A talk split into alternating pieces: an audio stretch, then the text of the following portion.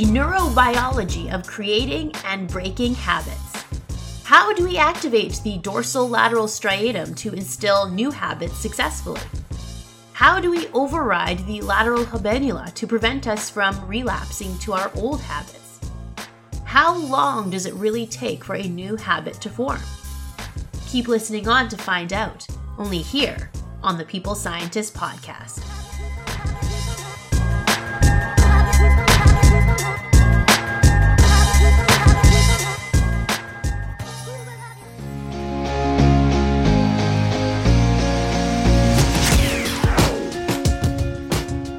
Listening to The People's Scientist, the podcast dedicated to helping us optimize our health with the latest scientific findings on neuroscience, physiology, and nutrition. I, your host, Dr. Stephanie Caligiuri, a nutritionist, physiologist, and neuroscientist, will be here with you every single week, bringing us information to ignite our thinking to help us be one step closer to the healthiest we can be.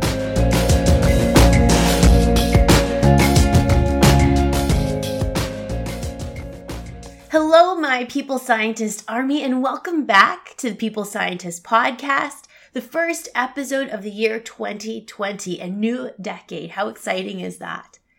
Well, today in episode 42, I am kicking off the new year with some neuroscience behind habit formation. Now, the formation and elimination of habits is rooted in neuroscience and psychology. So, in the new year, you may be reflecting on your 2019 year and perhaps have made some new goals for yourself. Those goals are either going to be to add a new good habit or to eliminate a bad habit. Me personally, I have a lot of goals for myself. For example, I want to publish my two lead projects this year in Nature, one of the top journals in the world.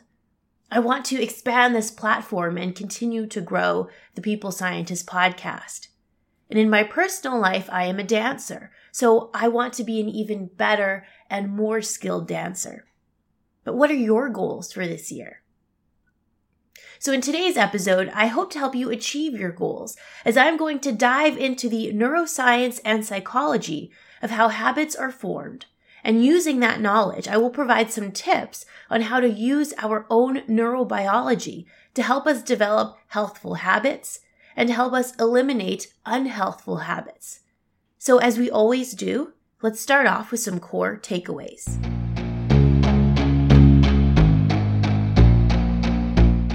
We know that certain brain regions regulate our ability to form automatic habits. We also know that if we want to break a bad habit, then we have to override those habit brain regions. Luckily, with neuroscience, we know how to do that. Very simply, to override a bad habit, we need to activate our conscious thought and decision making brain regions. Essentially, what this means is the first step to breaking a bad habit is to be more mindful of our automatic subconscious actions.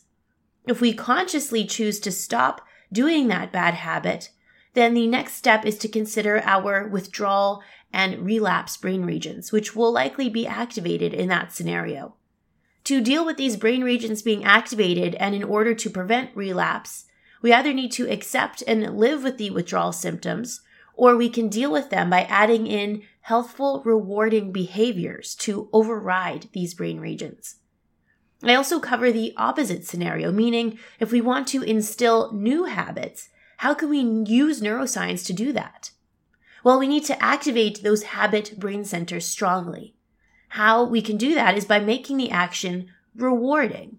It can either be intrinsically or extrinsically rewarding or motivating. For example, intrinsically motivating is to do an action you enjoy in order to fulfill your goal. If your goal is to exercise more and you love music and you love to dance, then you can achieve your goal of exercising more by dancing. You can also find a goal that is intrinsically important to you, for example, if your goal is to exercise more, but you are exercising more because you want to be around to see your grandkids grow up, then frame your goal in your mind to be healthy for your grandkids. Then your love for your grandkids is what will be intrinsically motivating to you. Extrinsic motivation is tangible rewards, such as prizes, praise, or rewards for yourself if you've achieved your goal. While these extrinsic rewards are not necessary to form a habit, scientists say that they can be helpful. I get into even more tips, such as combining new habits with old healthy habits, how long does it actually take to form a habit, and more. So now let's get into the details.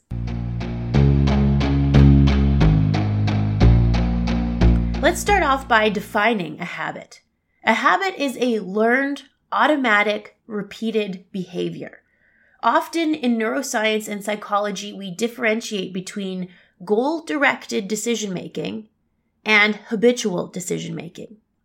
Now, in the beginning, making a decision or planning an action, for example, such as planning to smoke a cigarette, involves conscious thought, perhaps planning to go buy the cigarettes and choosing what type someone wants, and then thinking of the reward. But this action of smoking can become subconscious over time, meaning that without conscious thought, you just automatically go to smoke. This could be due to environmental cues and triggers, which helped form that habit. You see, over time, the environment in which someone does an action repeatedly such as smoking a cigarette, that environment becomes a cue or trigger for that action. Your brain recognizes this cue and environment, and you automatically go to smoke without the goal, meaning getting a pleasurable feeling, without that thought being consciously on your mind.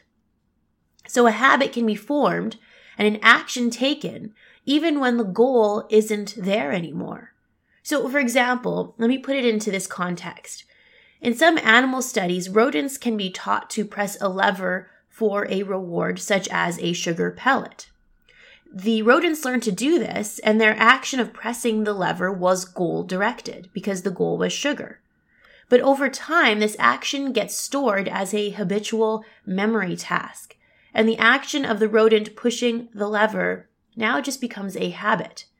To prove this, scientists have devalued this reward and have given lots of sugar to the rodents prior to the lever pressing task. And the rodents got to eat as much sugar as they wanted, and there was even excess sugar left in their cage. So the rodents were very satiated. Then the rodents were allowed to push the lever for the sugar reward. And the rodents still pushed the lever the same number of times as the before when they didn't even get sugar. So even though the goal has become devalued and the rodents don't want any more sugar, the action of pushing the lever has become a habit. So it's an automated response that is no longer goal directed. This is seen clinically in humans as well. For example, with smoking cigarettes or eating junk food regularly, habits can be formed around these rewarding things. For example, around the same time of day, in the same location, with the same cues, smoking or eating junk food can happen regularly in many people. For example, after dinner, someone may watch their favorite show on the couch and eating junk food every evening. So the time of day, the couch, and the TV are their cues or triggers. Even if the person doesn't feel like they need or want to eat junk food, they may feel compelled to do so because it has now just become a habit and certain craving brain regions may be recruited when these environmental cues or triggers are seen. Now, you see in this example, habits are not healthy. Habits, but they can be healthy and beneficial.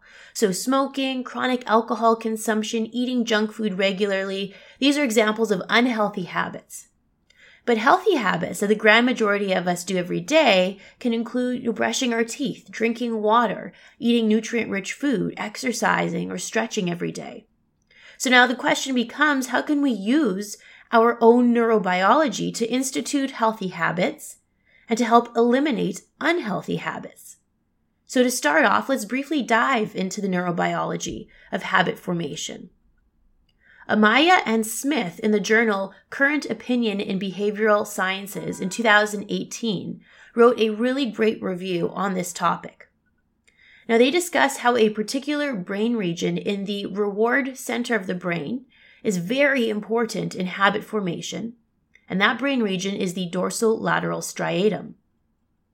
Now, a nearby brain structure, the dorsal medial striatum, instead promotes flexibility and goal directed behavior, so the opposite to automated habitual behavior.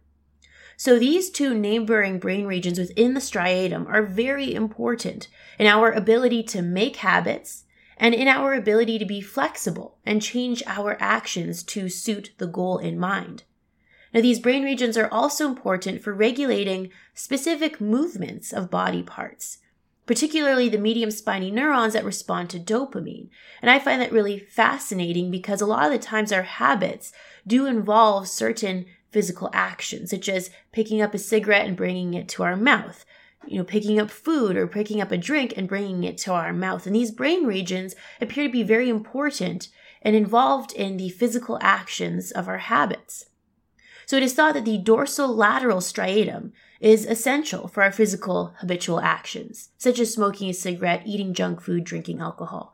But the dorsolateral striatum is not the only important brain region in habitual learning. For example, the infralimbic cortex has also been implicated in the ability to carry out habitual tasks. Now, dopamine is a very important neurotransmitter that helps us learn what is important for us to survive. And in order to do that, it tells us if an action is rewarding or pleasurable. And as I said, it's also, dopamine is also very important in our body's movement. Uh, to show this or illustrate it, for example, individuals that live with Parkinson's disease, that is characterized by uncontrolled movements, unfortunately have abnormal dopamine signaling in their brain. But how do we know that these brain regions and neurotransmitters are important in these behaviors? That such as habitual formation? Well, the reason why we know that these brain regions are important for habit formation is because neuroscientists use techniques such as optogenetics and DREADDs to inhibit or activate these very specific brain regions during complex behavior tasks in rodents to determine the role of these brain regions in the task.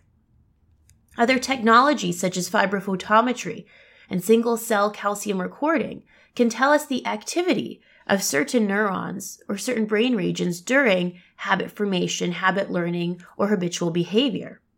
In humans, fMRI or functional magnetic resonance imaging can give us insights into which brain regions are being recruited during decision making tasks. So that's how we know that these brain regions are important in habit formation.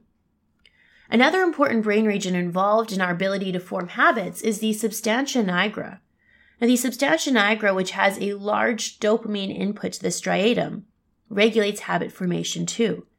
It is known that the greater the dopamine input to the dorsolateral striatum, the stronger and quicker the habit formation. So perhaps this important information can be translated into the more rewarding or pleasurable an activity and the more likely someone is to form a habit around achieving that goal.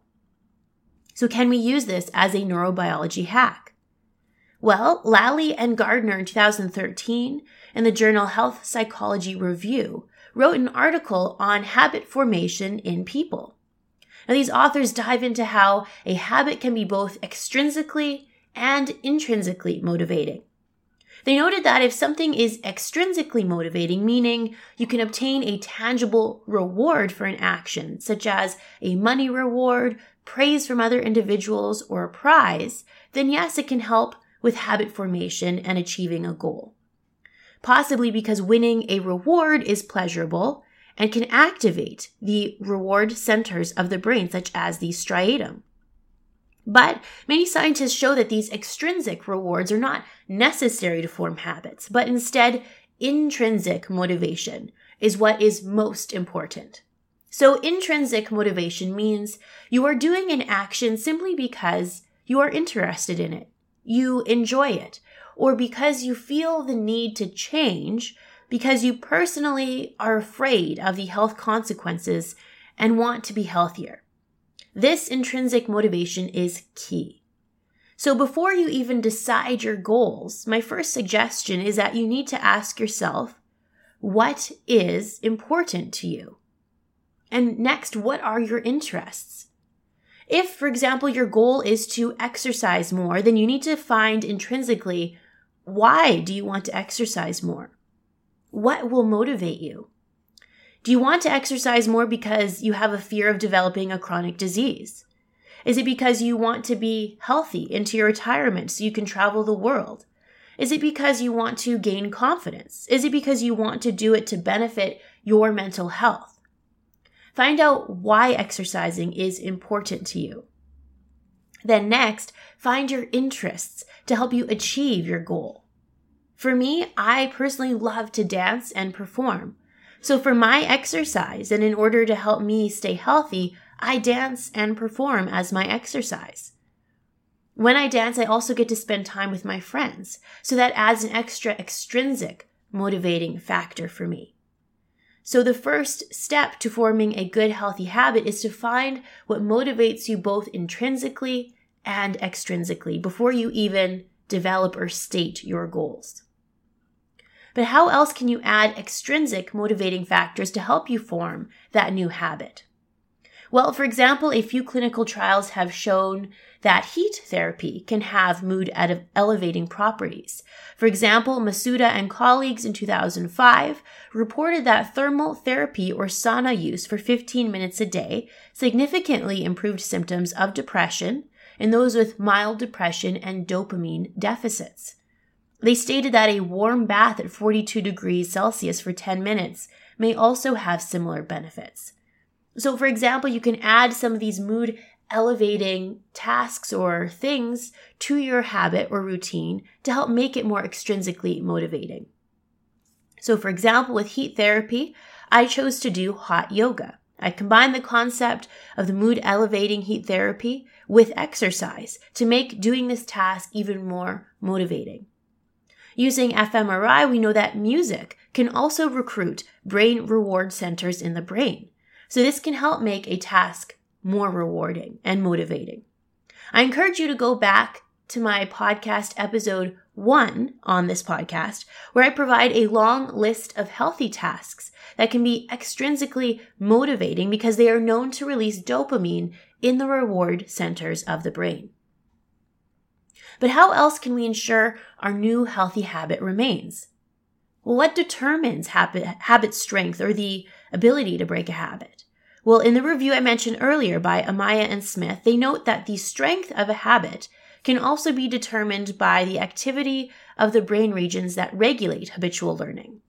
So, one way to further activate these regions is through a short and quick route, which is to add on a new healthy habit to a current habit that already activates or recruits these habitual brain learning regions. For example, let's say someone's goal is to learn a new language.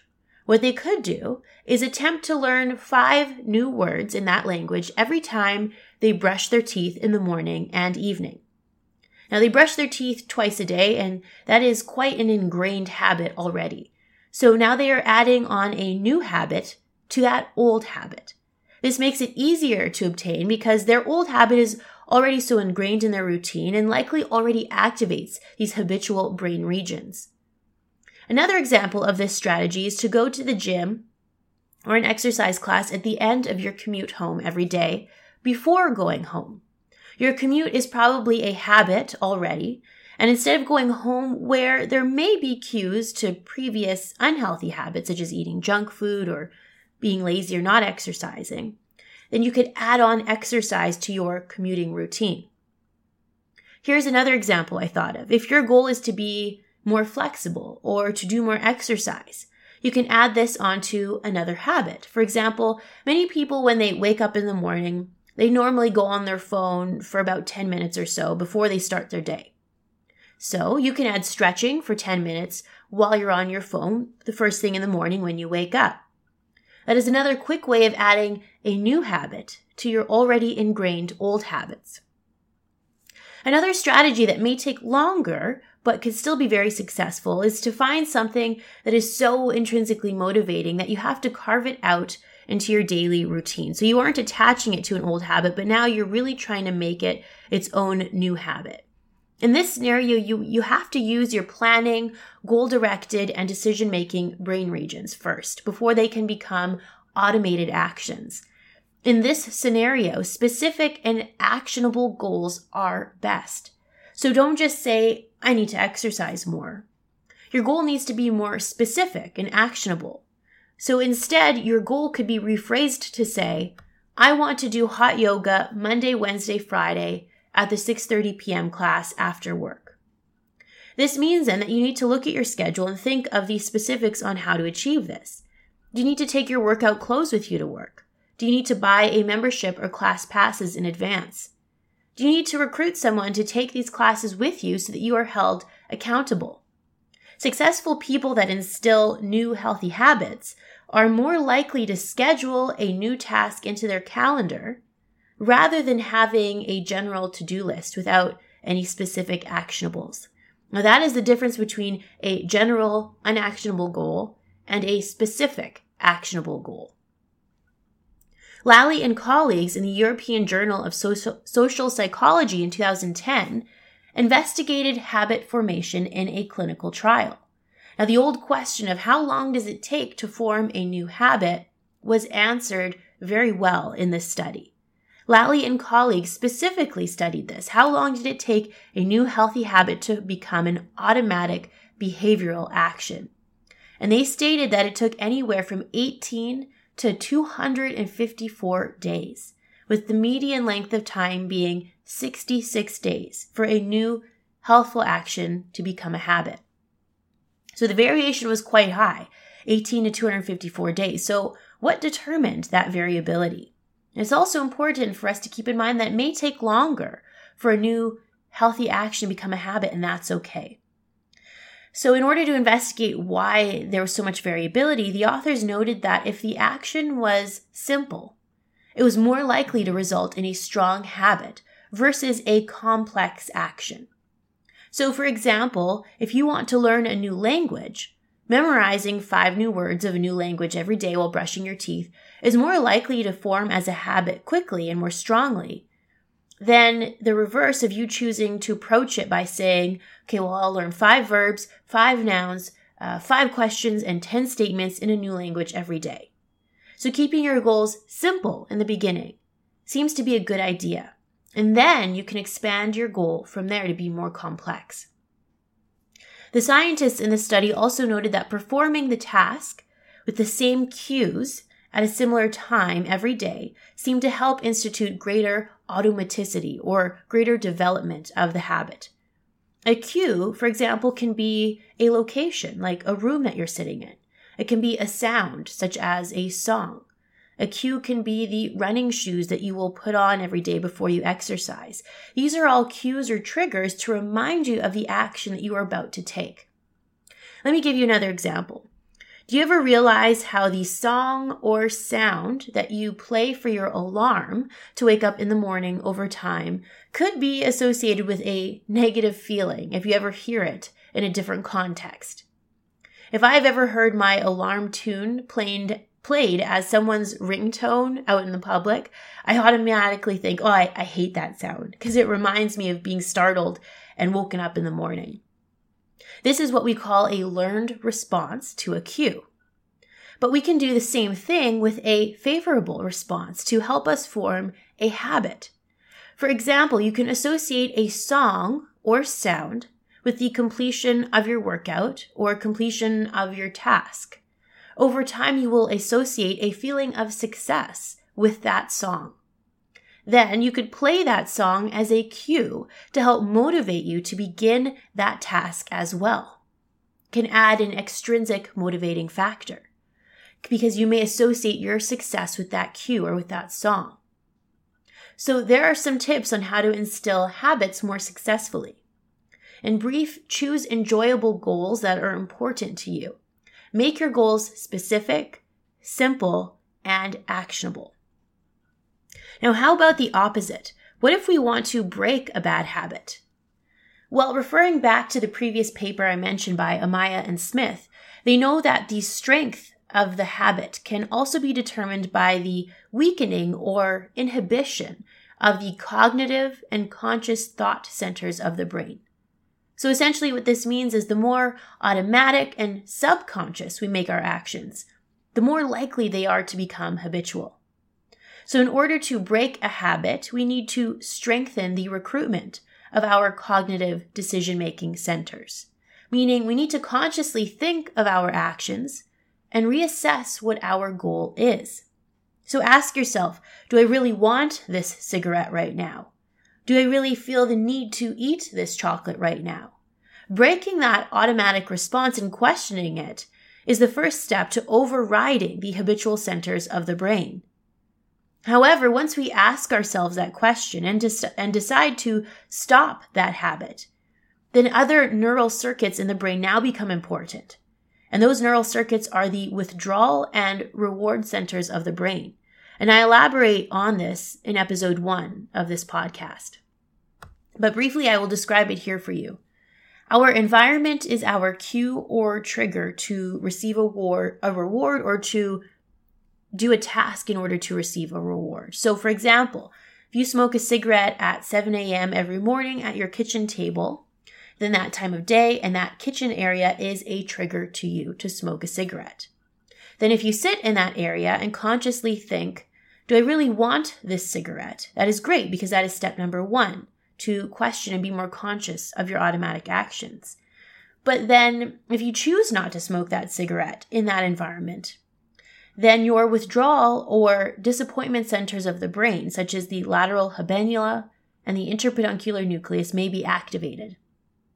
Now, these brain regions are activated and are known to induce feelings of stress, anxiety, and typically withdrawal like symptoms. Now, a lot of work has been done to prove this by many scientists such as Andrew Tapper, Paul Kenny, and Mariella De Biasi, and many more.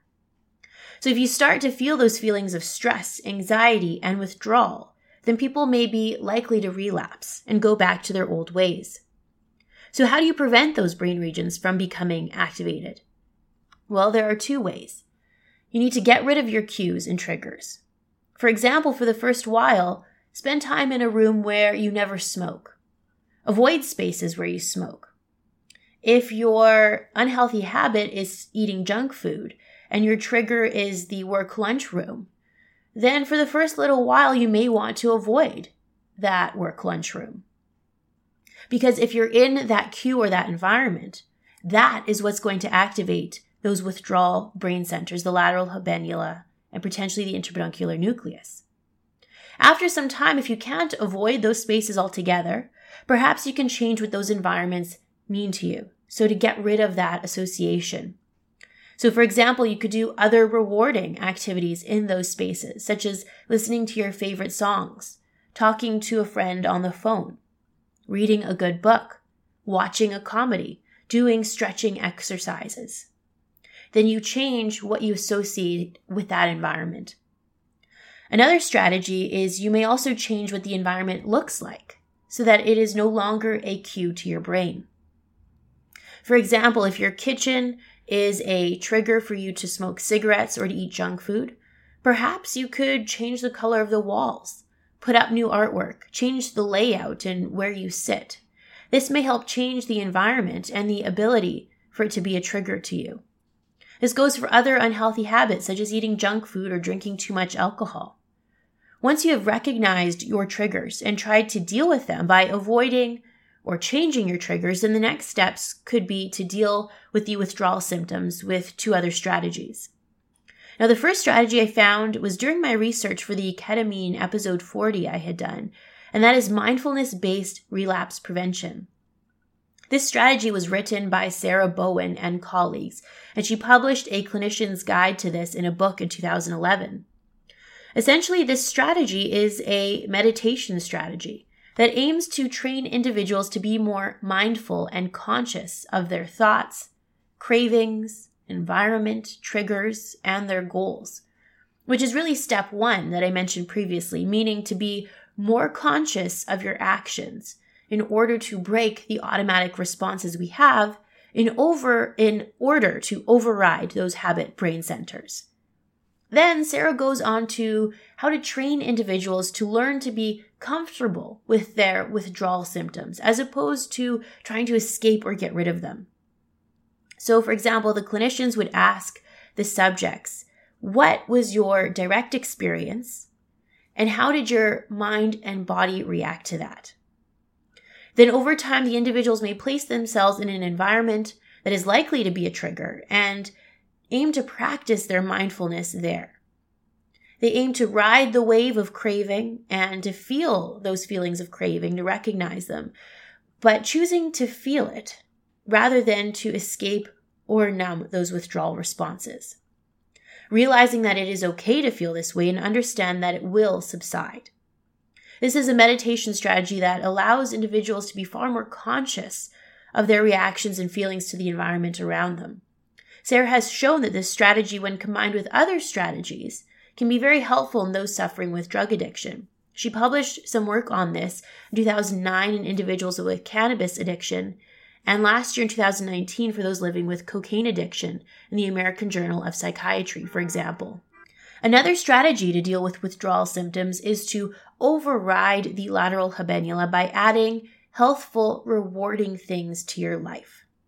So, for example, adding things to your life that can release dopamine in the reward centers of the brain, such as listening to good music, exercising, heat therapy, such as a hot bath or sauna use, social interaction and chatting with good people, comedy shows, playing a strategy based video game, and more.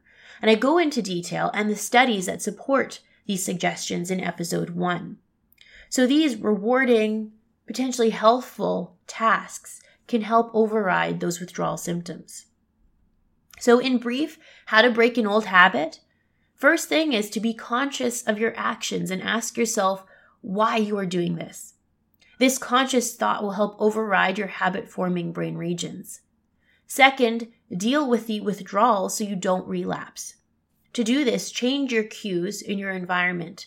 Using mindfulness based meditation, you can recognize how you react to your environment and become comfortable with these withdrawal feelings. And lastly, add healthful, rewarding things to your routine to override the lateral habenula withdrawal response. So that is a wrap, my People's Scientist army, the first episode of the year 2020. I kicked off this year with a timely episode on how we can use our own neurobiology to fight bad habits and to instill new healthy habits. In brief summary, many brain regions play an important role in our ability to form habits, such as the dorsolateral striatum, the infralimbic cortex, and the substantia nigra.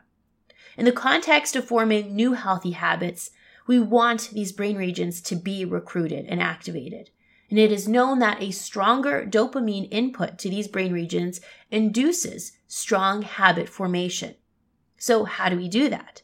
Well, we can find activities that are intrinsically and perhaps extrinsically rewarding and motivating to us, such as doing a task that you enjoy, performing a task because the goal is very important to you, adding rewarding things such as your favorite music, spending time with your friends during the task, heat therapy during the task, or by having measurable achievements for yourself to instill confidence and pride. The more simple the task, the more specific it is, the more repetitive it is, and the more cues you have to incite the action, the more likely the habit will form. For example, if your goal is to learn a new language, then your goal is better framed to say, I will learn five new words every day while brushing my teeth. You brushing your teeth is the cue reminder to do the action. It is specific, simple, and measurable. To make it an even better goal, somehow adding in a rewarding factor would help. For example, getting to listen to your favorite song during this task. Testing yourself after it and feeling proud you learned the five new words can help this task be more motivating. Now, in the context of eliminating a bad habit, we need to override our habitual brain centers by recruiting our decision making and conscious thought brain regions. So we can do this with mindfulness based practice to start to break that automatic cycle and questioning our actions. Once we break that cycle, we need to deal with the recruitment of the lateral habenula and withdrawal symptoms. In order to do that, we can either do mindfulness based relapse prevention by Sarah Bowen, in which we train ourselves to accept our withdrawal symptoms and learn to become comfortable with them. Or we can add healthful, rewarding activities to override the lateral habenula withdrawal response, such as adding exercise, heat therapy, listening to your favorite music, interacting with people, etc. I have more suggestions in episode one, so feel free to go back and give that episode a listen. Another strategy is for short term to avoid your cues and triggers, which is most likely the space or location you're in when you perform the unhealthy habit. Over time, you can change what that environment means to you. And I hope that this episode was enjoyable and insightful for all of you. If you have any follow up questions, feel free to message me on any of my social media platforms. Let me know what goals you have planned for yourself this year.